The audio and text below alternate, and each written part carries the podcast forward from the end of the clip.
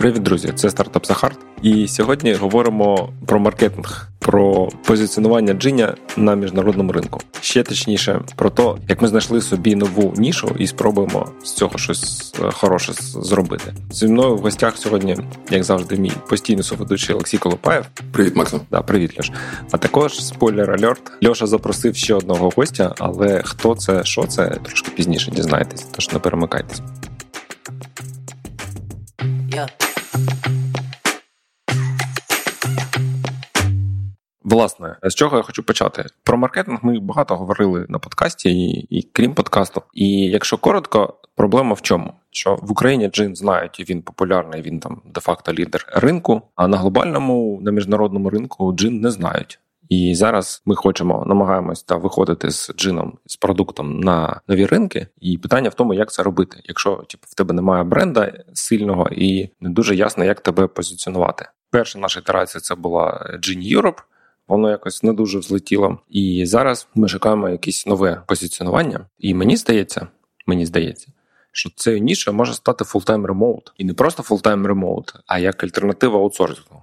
Тобто, умовно кажучи, якщо ти компанія десь в Нідерландах або де у вас Льош, офіс в Берліні, де ну або в Нью-Йорку, в тебе є два дефолтних варіанти найму. Ну чи популярних варіанта. Перше це локальна, просто розмістив об'яву чи там через знайомих, знайшов когось локального німця або француза, або американця, який в тебе з одного міста. Ви ходите в офіс разом, п'єте каву, все класно. Це дефолтний якби варіант для більшості компаній.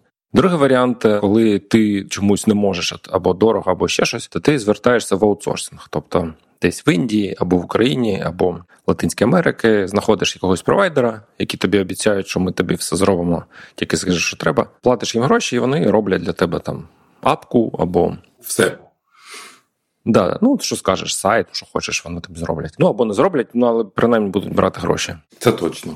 І мені здається, от зараз буде зростати попит на якийсь такий третій варіант, коли ти шукаєш ремоут, тобто не місцевих людей але при цьому ти їх наймаєш напряму. Тобто ти не через компанію звертаєшся, там не всі клум звертаєшся, умовно, щоб вони тобі заставили проект, а сам шукаєш людей. І не обов'язково ясно, що ти на джині їх шукаєш, але ти їх в принципі шукаєш. І от е, ця третя модель, мені здається, от мені інтуїція каже, що її популярність буде зростати, і джин може стати хорошим якби рішенням для цього нового нової моделі найму умовно.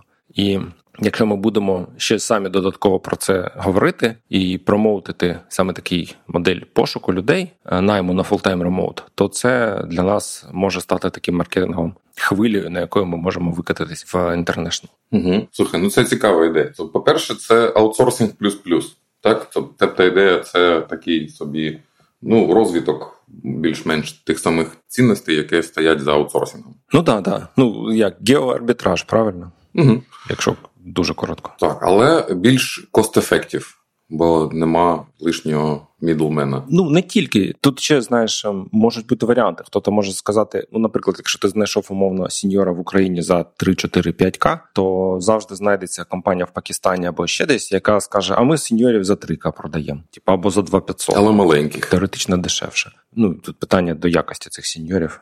Тобто це не завжди дешевше, ніж аутсорсинг, мені здається, хоча ну в середньому має бути дешевше, але є інші переваги, які ну не тільки про ціну йде мова. Знаєш, я б може до цієї ідеї ставився по-іншому, якщо б не останні два роки чи скільки, коли почався ковідний локдаун, і наша компанія уся сіла по домах, працювала з дому, ну як і всі інші, бо не було особливого вибору. У нашій ситуації нічого такого з нами поганого не сталося. Тобто ми продовжили функціонувати, розвиватись і так далі. Що ми почали робити? Це ми почали наймати у інших локаціях, бо яка різниця? Тобто я не кажу тут про айтішників в Україні, які в нас сидять, але я кажу про інших німців. Ну, німців я маю на увазі там вакансії, які специфічні до володіння німецькою мовою. Тобто, мабуть, що ми шукаємо крізь когось тут локальних чуваків. Але тут це було у Берліні, а тепер тут це усій Німеччині. Це вже remote full-time, але це все ще не аутсорсинг, бо ми можемо наймати цих людей саме так, як у своєму місті. Просто вони вдома сидять. Ну і ти їх оформлюєш так само, правильно? Вони працюють як е, майже майже там є трохи заморочок з тим, що вони сидять вдома, не їздять до офісу, але так, так. Що я хотів сказати, що remote full-time може був такою хіпстерською ідеєю ще там 5 років тому, але сьогодні, після ковіда, це вже набагато серйозніша ідея. Там big tech запрошує своїх працівників назад у офіси, а зараз ще позвільняв там багато, але не впевнений, чи можна все вернути назад.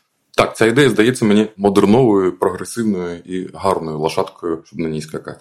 Можна сказати, е, якщо я тебе зрозумів правильно, можна сказати, що ковід зробив ідею ремоут найму, типа мейнстрім. Ну або не такою маргінальною. Заенейблив, ага. Да, да, да. Якщо ти вже спробував ремоут, ну або змушений був спробувати ремоут через ковід, то далі ти починаєш думати: окей, якщо ми не наймаємо ремоут, то чому ми не маємо в Німеччині, а не в Україні чи там не знаю в Молдові? Бо це будуть схожі люди, і ціна буде краща краще для тебе, тобто дешевше? Дуже цікаве питання. Так, так, ідея саме така. Але от знаєш, коли я останнього разу на Джині публікував свою вакансію, мені навалилось кучу чуваків з Нігерії, я так думаю. Фарук працює. Фарук працює, так. А я ж, ну там, коли публікуєш вакансію, там є таке згоден ну, роздивлятися кандидатів з України, з Європи, з всього світу. Чекбокс, ти не расист.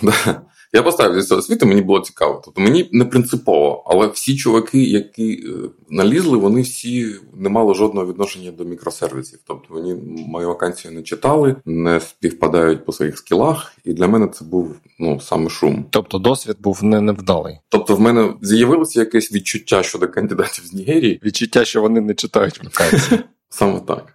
Тобто, що я хочу сказати, з одного боку, наймати у всьому світі і де завгодно це велика можливість. З іншого боку, вона завелика, вона завбільшки, як весь світ. Нам чуваки якісь пічаться з В'єтнаму. Що там у В'єтнамі взагалі? Я не знаю. Я ну знаєш, географія моя обмежена. Це страшно. Я не дуже розумію, як це робити, і що вони там будуть робити в іншому часовому поясі, і як це буде. Тобто, з одного боку, це прикольно, а з іншого боку, це дуже дуже страшно. Лякає мене.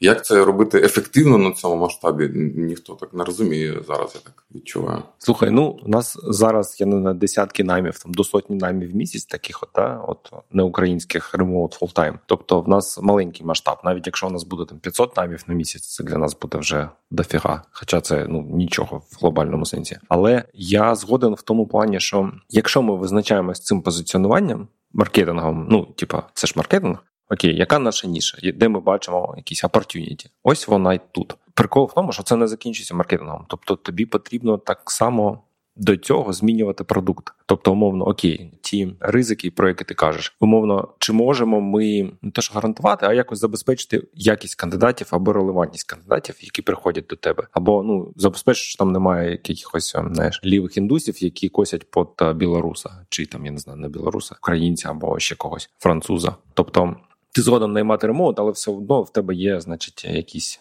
речі, які тебе зупиняють. Чи можемо ми їх вирішити? І це вже не стільки маркетинг, да, скільки execution, і скільки продукт, там якісь модерація, ще якісь фільтри або ще якась штука. Тобто теоретично ти не проти наймати, але забагато friction або багато якихось ну речей, які тобі заважають або відлякують. Типа класно, що ми придумали собі позиціонування, але челендж в тому, щоб це позиціонування втілити і в продукті так само. Не просто сказати, що ми remote full-time, а й щось для цього зробити. Це буде непросто.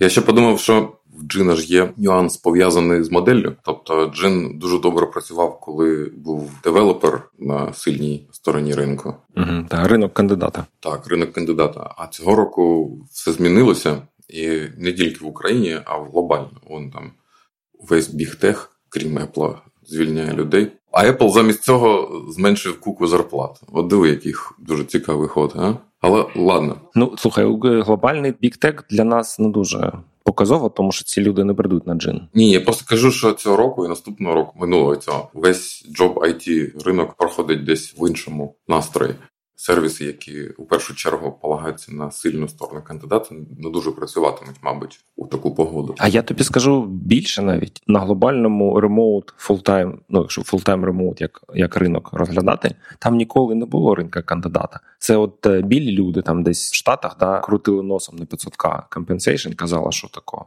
що не 700. Якщо ти подивишся ну на досвід пошуку, там навіть до ковіда чи після ковіда, кандидати, якщо ти з Казахстану або з Нігерії, або навіть з України, то я б не сказав, що ти купався в offer ах. Ну от коли про full-time remote. Ну так, да, локально. Там в Україні був е, двіж, тебе там хантали з усіх боків. Але пропозицій на прямий remote да, від неукраїнських компаній і на Djinni не було супербагато. І взагалі в світі, ну той же, я не знаю, ти це читаєш DHH досі блог. Вони кажуть, що на кожну вакансію там Basecamp, яку вони публікують, них від 500 до там півтори тисячі аплікантів приходить з усього світу. Ну тобто, коротше, там завжди був ринок роботодавця, тому що мало компаній були готові це пропонувати. Зараз їх трохи більше, але кандидатів все одно там ну кратно більше.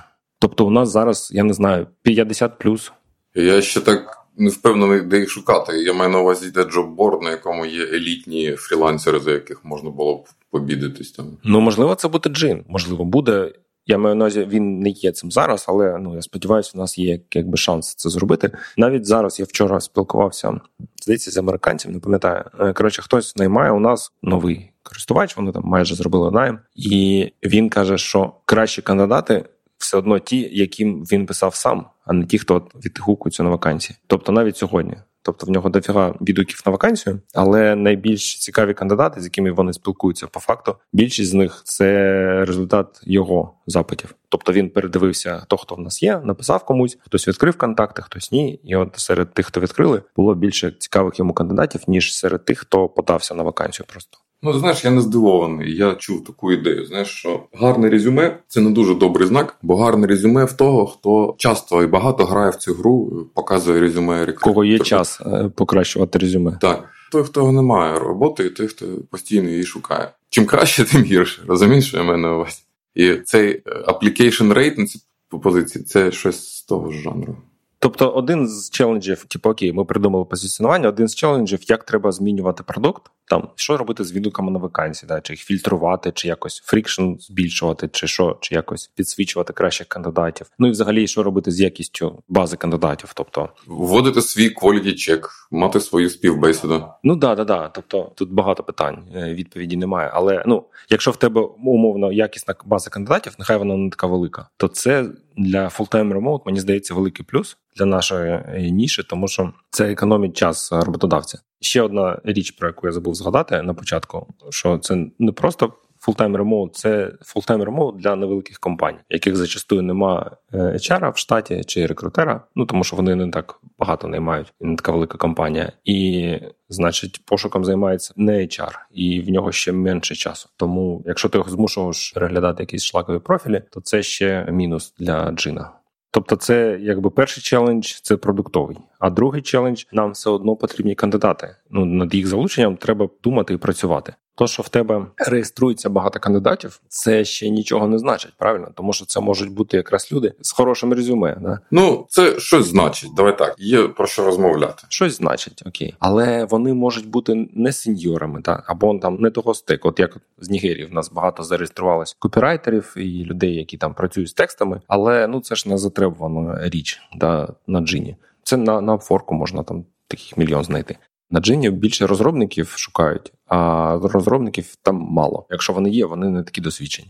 Я тобі ще скажу, що Djinni цілком орієнтований на full-time, тобто нічого там фрілансної, разової роботи. Це не про Djinni зараз. Ну да, ну так і цього і не буде. Ну це для чого нам фріланс? Ми не можемо, не будемо конкурувати з Upwork ом. Правильно? Поки що ні. Поки що ні. Ну нам ще дуже далеко до того, що давай, хоча б на 5 тисяч наймів на місяць вийдемо, а потім поговоримо. Домовились. Да, тобто, окей, ми собі придумали позиціонування, що ми для невеликих компаній, які full-time remote розглядають, і це альтернатива аутсорсингу. Для цього нам потрібно. Перше, пофіксити продукт, ну чи адаптувати, чи там змінити. І по-друге, працювати над залученням кандидатів. І по-третє, знову ж таки працювати над залученням компаній, але через контрпозиціонування з аутсорсингом.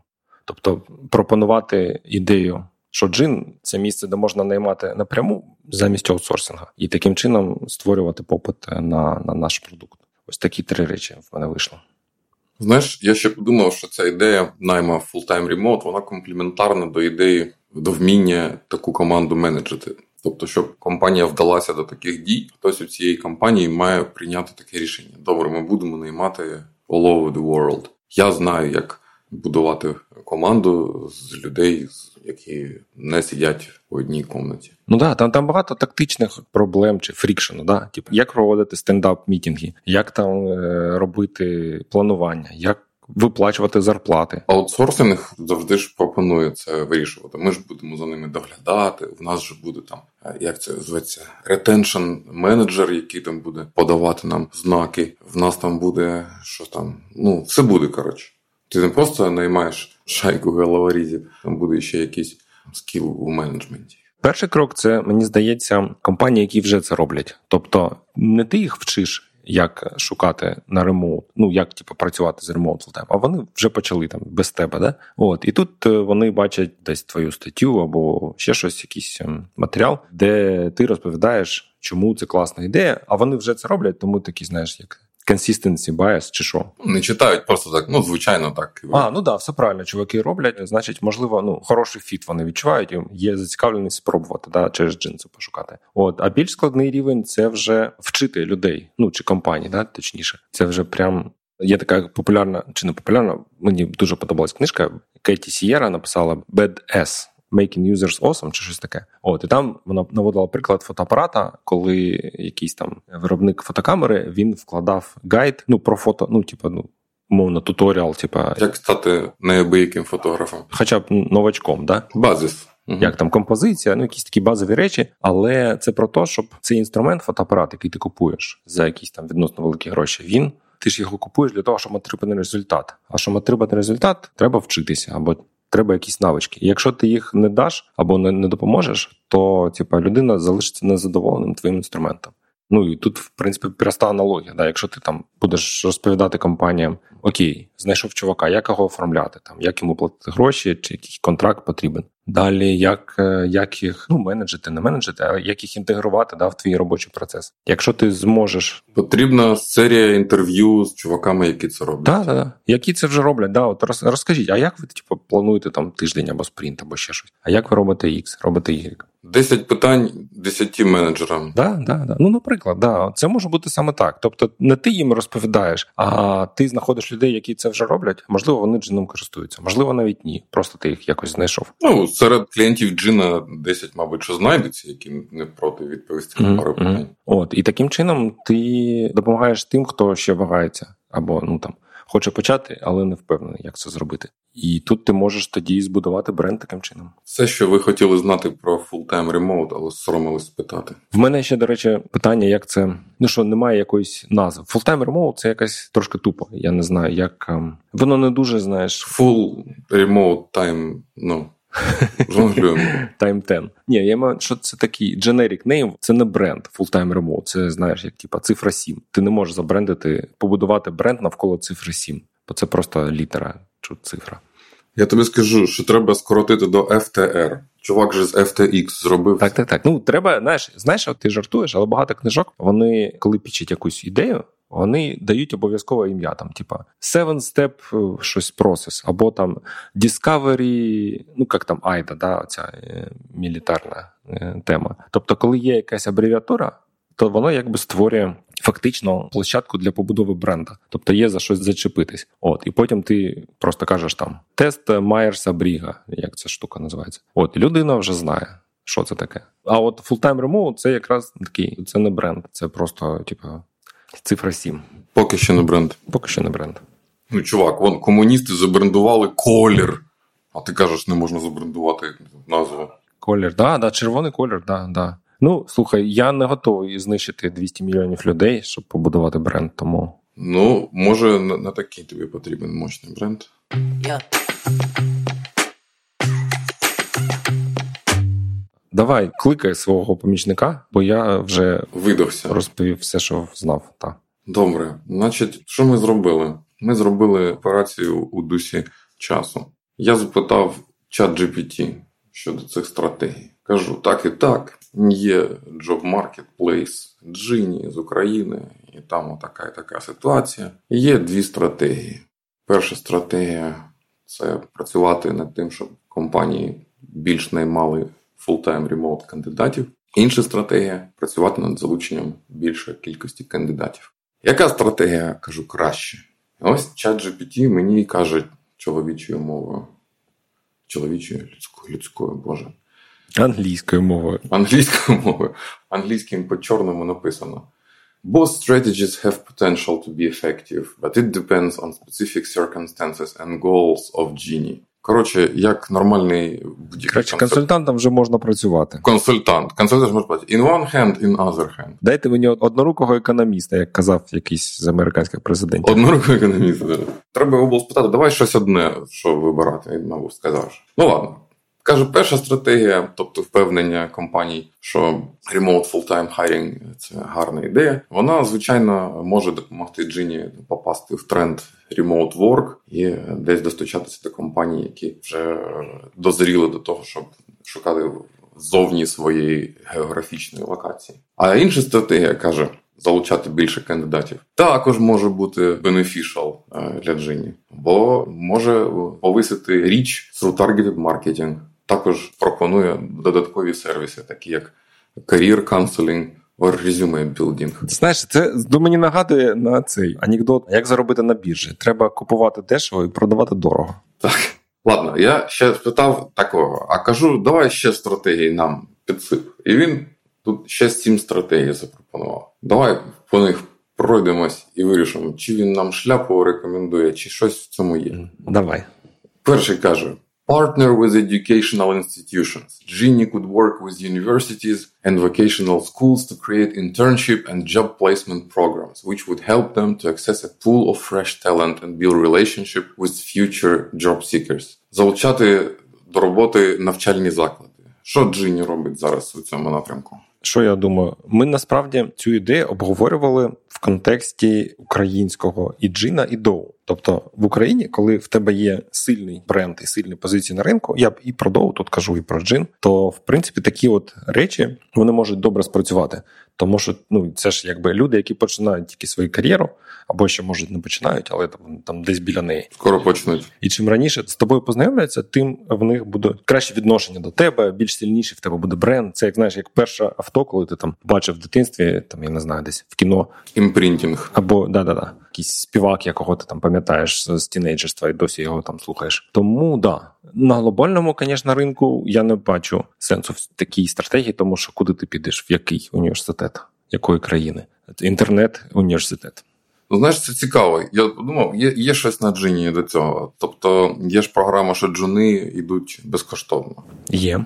Теоретично, вона якраз старгетована на студентів чи на минулих студентів, але на більш-менш цю аудиторію. Але ця ідея вона спрямована на те, щоб зробити ці профілі більш привабливими для роботодавців. Але у університета нема можливості бути присутнім на платформі. Тобто, представ, що завтра є можливість таки завести студентський аккаунт на джині, його має апрувити там, я не знаю. Ну я зараз так на ходу ліплю, не будь дуже критичним. Деканат політехніки, їх там десь апрувить. І ті, хто заапрувані, вони так йдуть безкоштовно і все таке. Дійсні студенти, так. Так, так. Тобто, щоб в університету був якийсь резон бути присутнім, мати свій профайл, щось там, ну, якось їх рекомендувати, чи що вони можуть зробити зі своєї сторони. От мені здається, в цьому і вигода, чи як. Е, для чого ми робимо позиціонування? Типу, для чого я там не знаю два тижні сидів над цією докою і думав, е, де ж з наше позиціонування? Одна з бенефітів цього документу теоретично,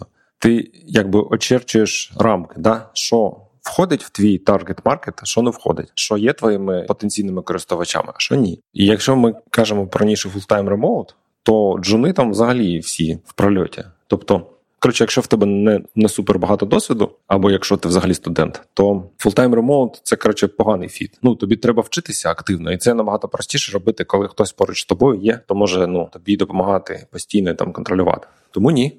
Добре, то цю стратегію Partnership with Educational Institutions ми розглядаємо як не безглузду, але шлях від цих кандидатів до гарних кандидатів на full-time remote задовгий, щоб його розглядати у тактичній якості. Ну так, да, вона нам не підходить зараз. Добре, друга. Leverage social media. Genie could create a strong presence on social media platforms such as LinkedIn and Facebook and use them to connect with job seekers, share job listings and showcase employer reviews. Не дуже впевнений, чи це справді тягне на прям стратегію. Ну, ми збираємось це робити. Тобто інша справа, що це не так просто. Це як заробити на біржі. Тобто, ну ясно, що да, вам використовуєте біржу. Да, да, да. Добре. Да, використовуйте. Що там писати? Що там буде цікаве? Тобто, в нас вже є LinkedIn аккаунт у Джина, сторінка там досить ну немаленька, 30 тисяч підписників. От і в мене є персональний аккаунт, якому я теж буду писати, і пишу вже про цей full-time remote, ну і про інші теми, які пов'язані з пошуком роботи.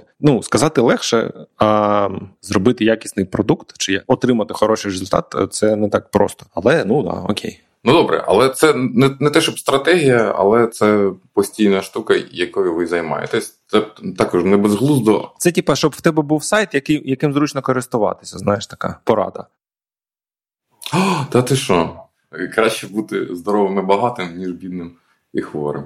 Добре, networking events.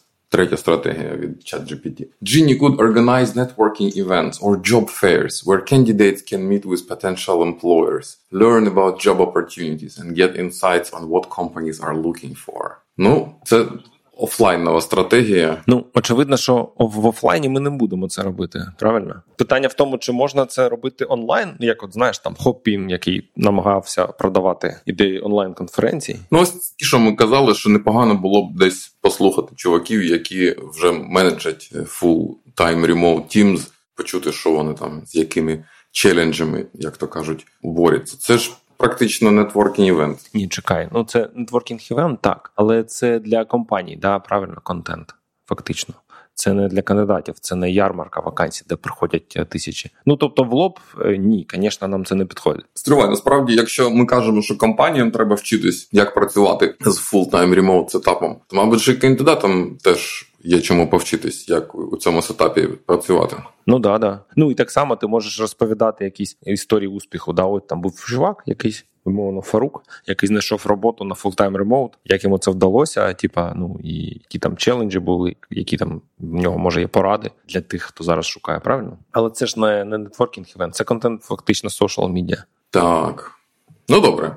А ми йдемо далі. Четверта стратегія: Create a referral program. Genie could create a referral program for their current employees where they can refer their friends, family, or colleagues for job opportunities. This could help to increase the number of candidates and also increase the quality of the candidates. Тобто це цікаво. Ця стратегія це залучити співробітників Джині до залучення кандидата. Це тут, звичайно, ChatGPT трохи схибив. Мається на увазі класична реферальна стратегія для Dropbox, правильно? А що, не можу повірити, що Джині не мав це десь на співбесі. Ні, це непогана насправді ідея, але ну, по-перше, да, що ти обмежений фокусом, ти не можеш брати одночасно робити всі ідеї, які виглядають непоганими. Треба якось себе обмежувати, інакше ти нічого не зробиш. І по-друге, коли в тебе маленький скейл, то воно погано працює. Умовно, ну там конверсія в рефералс півтора процента, ну нехай 3%. Якщо в тебе типа 100 компаній, тебе користуються, ти запустив цю програму, троє з них когось привели. Ну в тебе з'явився там один додатковий клієнт, тобто 101. Враховуючи, типу, скільки часу треба за те, щоб її зробити і підтримувати, і там пушити постійно. Ну таке. Типу, коли в тебе вже є якийсь скейл, ну це виглядає більш привабливо, мені здається. Так в тебе ж є скейл. Ну який скейл? В компанії небагато кандидатів. Ну тих кандидатів, яких багато, їх не треба більше. Я не впевнений, буде виглядати реферальна програма для компаній. Компанії реферет компаній. Ну да, наприклад, чи ні? Я не дуже в це вірю. А ось кандидати, реферить інших кандидатів, я запросто можу повірити. Краще тут не ясно, чи вони зможуть нам привести хороших кандидатів. Ну не спробуєш, не знаєш. Фарук зміг принести. Ну окей, ладно, хорошо, да, да, окей. Це в бакеті maybe. Да. Ладно. International expansion. Oh. Genie could explore expanding their reach to other countries, targeting countries where there is a large Ukrainian diaspora or where there is a demand for Ukrainian talent. Це цікава ідея. Да, це цікава ідея. International Expansion – це теж дефолтна ідея, не дуже оригінальна. Але бач, він каже, де велика українська діаспора, чи де вже бренд українського кандидата. Так, так. Це дуже цікаве питання, бо бренд України зараз росте і будується. Можна дуже девелоперський. У нас, до речі, приходять компанії, звертаються, які кажуть, чуваки, ми хочемо наймати українців. Нам не принципово, де вони можемо навіть з України наймати. Але якщо він, наприклад, в Німеччині і він українець, то ми таких кандидатів кандидатів в першу чергу розглядаємо, ніж якщо він в Німеччині і не українець. То можливо, ми навіть щось таке зробимо. Знаєш, у нас є плашка, була плашка український продукт. можна зробити плашку український кандидат, і типа ті, хто хоче наймати українців, щоб підтримати Україну, то в них буде такий фільтр. Мають таку можливість. Ну да, да. Це прикольно. Ну це тактична штучка, ясно, що не стратегія. Хоча ну воно могло бути стратегією. Цю стратегію насправді зараз довго реалізовує пробує, коли вони намагаються запустити влада привіт до EU польський, і в першу чергу через діаспору. Тобто там є досить вже велика діаспора українська як кандидатів, так і компаній, і через них зробити популярним до EU і далі вже ну щоб поляки туди теж приходили. Захопити світ. Та-та. Ну в контексті джина я не знаю. Окей, є там багато українців в Канаді. Як нам це допоможе? Що ми як ми це можемо використати? Я не дуже розумію. Ну коли ти будеш робити аутріч до компанії у Канаді, їм щось таке пропонувати, мов Україна, Україна, девелопери в Україні, то мабуть буде більша конверсія ніж в я не знаю Ірані. Ну да, да, можливо, да, да. Е, за рахунок бренду України, да, можливо. Але вийти саме на канадський ринок це нам не сильно допоможе. Ну, я тобі скажу, може, це насправді також частина попередньої стратегії реферал програм. Тобто, ти можеш зробити реферал програм для тих, хто не в Україні. Тобто, ті, хто є амбасадорами України і Джині у світі, вони можуть дуже дуже ефективно, мабуть, реферити для них саме можна побудувати реферальну програму. Що там ще? Ще дві. Шоста, шоста. Specialization. Genie could specialize in specific industries or job fields where they have a strong network of employers and build a reputation as a go-to service for those types of job opportunities. От ти кажеш у Нігерії чуваки, які там копірайтери, маркетологи, так це не дуже там основний профіль Джині. Основний профіль Джині це айтішники. Да, ну і фактично в нас є те, що ChatGPT пропонує. Тобто ми обмежені. Ну ізначально в нас взагалі була тільки розробка. Зараз не розробка, це десь 20% наймів. Може, ну і це маркетинг, це там sales, support, technical support. Тобто, якщо всіх порахувати, може 5% 15 буде. Техсапорт.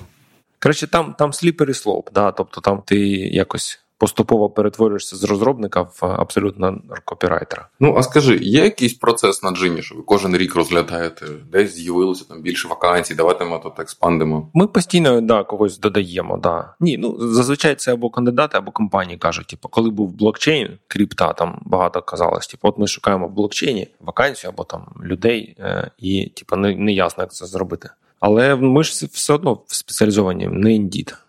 Давай останнє. Добре, остання стратегія. Focus on employee retention. Дуже цікавий хід. Genie could also focus on employee retention by providing them with support and resources to help them grow their career and stay engaged with their job.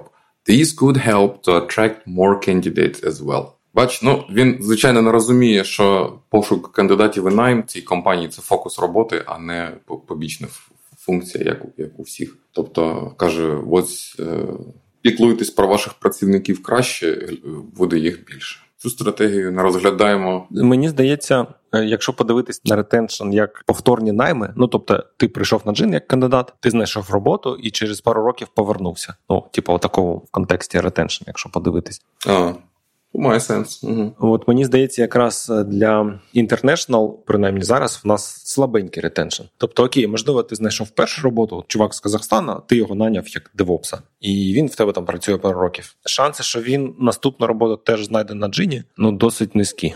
Тобто, першу роботу складніше знайти. Ну тобто, ти попрацював на німецьку компанію, в тебе з'явився network, якийсь німецький, да там LinkedIn, Ти взагалі дізнався якісь культурні речі, які ти не знав, коли першу роботу шукав. Ну, таку remote. І наступну роботу ти знайдеш по рекомендації, або, можливо, через якийсь місцевий сайт, або там тебе просто зроблять тобі relocate, і ти ну будеш шукати просто десь локальну роботу, а не на remote. Ну я багато бачив таких кейсів на джині. Коли люди пишуть, блін, чуваки, ви мені так сильно типу, допомогли, я там переїхав з Азербайджана, там не знаю, в Мюнхен. Але ну не факт, що він буде наступну роботу шукати через джин. В Мюнхені, що ж він там нашукає? Угу. Ну, може, в Мюнхені ні, ну але в нього з досвідом Мюнхена він поїде в Лондон, наприклад. Так, добре. Підводжу резюме. Звільняємо чат GPT-3. Якщо ви маркетолог і ви можете робити стратегії краще, ніж чат GPT, Пишіть. О, оце, до речі, хороший бенчмарк. Дизайнер, продакт дизайнер Стас Гаврухін. Коли він приходив на джин, він здається пожартував, що типу, якщо ваша маркетинг стратегія це замовити там за 100 тисяч банди якусь типу компанію. Напишіть мені. Напишіть мені, да. Так і тут. Якщо ваші стратегії на рівні того, що пропонують чат GPT-3, то типу, це дуже погано. Такого повно. Тут да, тут проблема в тому, що в тебе немає інсайтів, немає якогось. Ти пропонуєш комодіті якісь речі, типу 2 плюс 2 – 4, ну як чат GPT-3. Тобто, ну да, якщо ти зможеш зробити класний контент для social media, воно буде зростати і приносити тобі користувачів. Але ну це очевидна частина. Це не стратегія. Да-да. А от неочевидна частина, як це зробити, що писати, як це промоутити. А це неочевидні речі, і це чат GPT не дуже може допомогти. От, а якщо ви можете допомогти, то пишіть. Пишіть, пишіть, поки ми не спитали чат GPT. Якби воно генерувало вакансії і кандидатів, а це було б прикольно. Знаєш, підключив чат GPT, в тебе тисяча нових вакансій або дві тисячі кандидатів. Оце б запрацювало. Ну, це дуже просто, але ж без компанії, без реальних наймів. А так нагенерувати не проблема. Отака справа, друзі. Дякую всім за увагу і заходьте в коментарі до зустрічі за тиждень. З вами був Олексій Колупаєв, Максищенко, продакшн Аня Вініченка. Всім пока. Так, все, стопаємо.